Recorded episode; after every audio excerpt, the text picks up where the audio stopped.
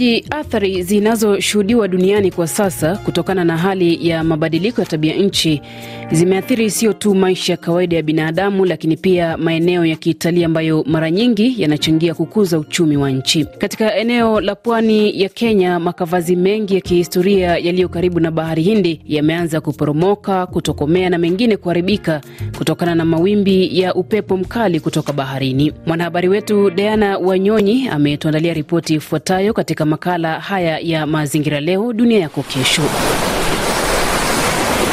Fort Jesus ilijengwa karne ya 15 kufuatia amri ya mfalme Philip wa kwanza wa Ureno ili kulinda bandari ndogo ya Old Town au mji wa kale. Ukiangalia kavazi hiyo ukiwa angani utaona limeundwa kwa umbo wa binadamu, ndiposa ikapewa jina Jesus. Mwaka 2011 kavazi hilo lilitangazwa torathi ya urathi wa dunia na shirika la Umoja wa Mataifa la elimu, sayansi na utamaduni UNESCO, na kuangaziwa kama mojawapo ya mifano bora zaidi iliyohifadhiwa vizuri na ngome ya kijeshi za Ureno. Lakini torathi hiyo iliyosimama wima kwa zaidi ya miaka mia tano inakumbwa na changamoto ya mabadiliko ya tabia nchi, kwa kimombo climate change. Mawimbi makali na upepo kutoka bahari Hindi ilichangia mmomonyoko wa miamba zilizosimamisha Fort Jesus. Mwaka 2019 serikali ya Kenya ilianza mikakati ya kujenga ukuta wa kuzunguka Fort Jesus ili izuie na kupunguza madhara ya tabia nchi. Fatma Twahib, msimamizi wa Fort Jesus, anafafanua zaidi.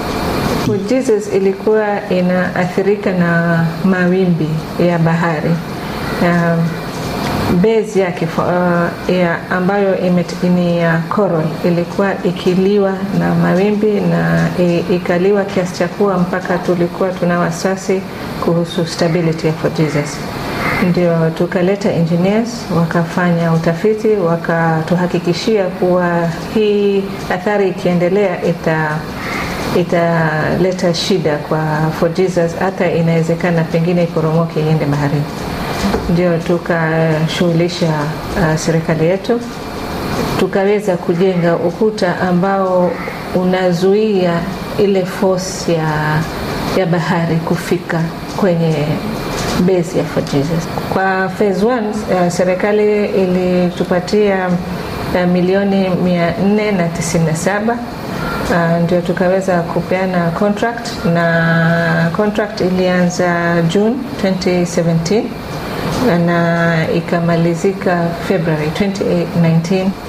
Rais Uhuru Kenyatta akiwa hapa Mombasa alizuru torathi hiyo mwendo wa usiku kukagua ujenzi wa ukuta. Ukarabati wa eneo hilo sasa imeingia awamu ya pili, kama anavyosimulia Fatuma Twahib, msimamizi wa Fort Jesus. Phase 2 tulirudi tena kwa serikali tukawaambia, okay, um, ile risk imepungua, lakini kuna nafasi imetengeka hapo baina ya ukuta na, na fort, na ingekuwa uzuri tungeweza kupaboresha pale mahali tupatengeneze landscape vizuri, ili wananchi waweze kupatumia kustarehe, kurelax na kusocialize. Katika kaunti ya Kilifi, eneo la Mtwapa, kuna torathi lingine la kitaifa linalofahamika kama Jumba Ruins, kwa jina lingine Jumba la Mtwana. Jumba la Mtwana ilijengwa karne ya 14 na inasemekana kuwepo kwa zaidi ya miaka mia sita sasa. Kavazi hilo lipo karibu na ufuo ya bahari na majengo yake yaliyojengwa kwa mawe zimeanza kuharibika kutokana na mabadiliko ya tabia nchi, huku ukuta wa msikiti mmoja ikionekana imemomonyoka sana, japo msikiti huo unaendelea kutumika na wakaazi, haswa wavuvi na baadhi ya wageni wanaozuru eneo hilo. Fatma Twahib ni msimamizi wa kavazi hili. Jumba la mtano iko kwenye pambizoni ya bahari, kwa hivyo tunapata athari za mawimbi ya bahari ambayo yanaathiri um, majengo yetu ya makavazi. Mojawapo ni msikiti ambao upo katika um, mwisho wa hii jumba ambayo tunapata mawimbi sana sana yanachimbua um, uh, msingi wa huo msikiti, na msikiti ukichimbuliwa, msingi huwa una mm, riski ya kuanguka ama kudhurika ama kupotea na maji.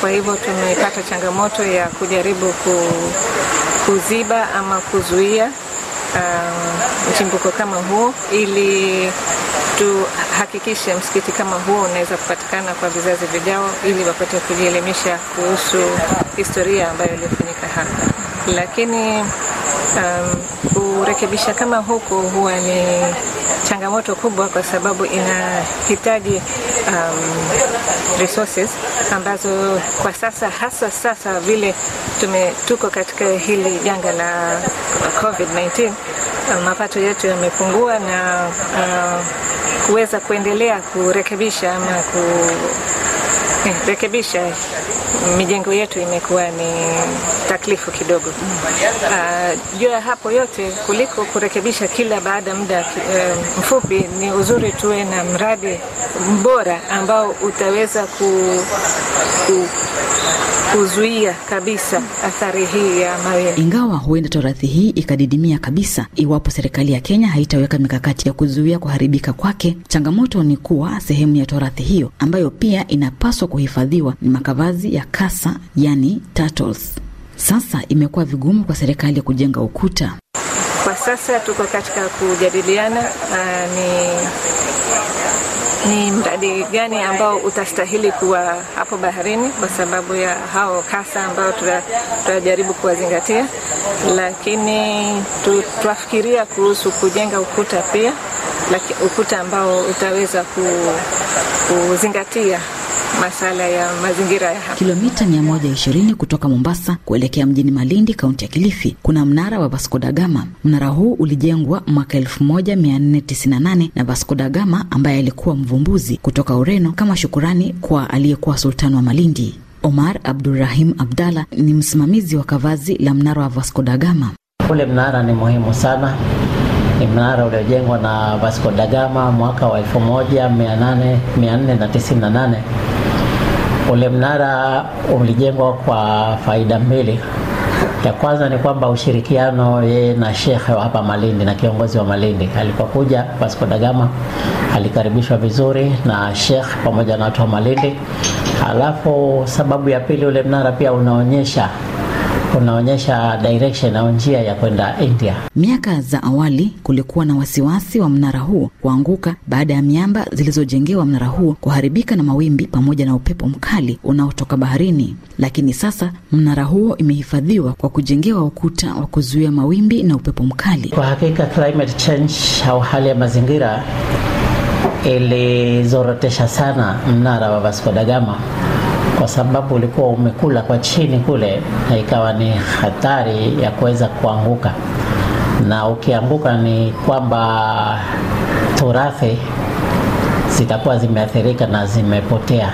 Serikali kupitia kwa National Museums of Kenya ikafanya bidii sana kurekebisha na ikatengeneza ukuta ngome ya kuzuia maji au mawimbi kuzidi kuharibu mazingira ya mnara.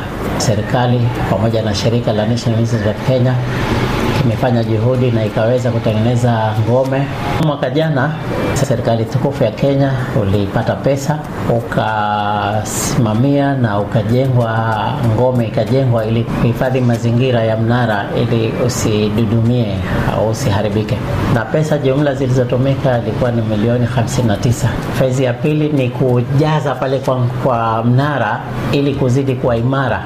Diana Wanyonyi, Mombasa, RFI Kiswahili.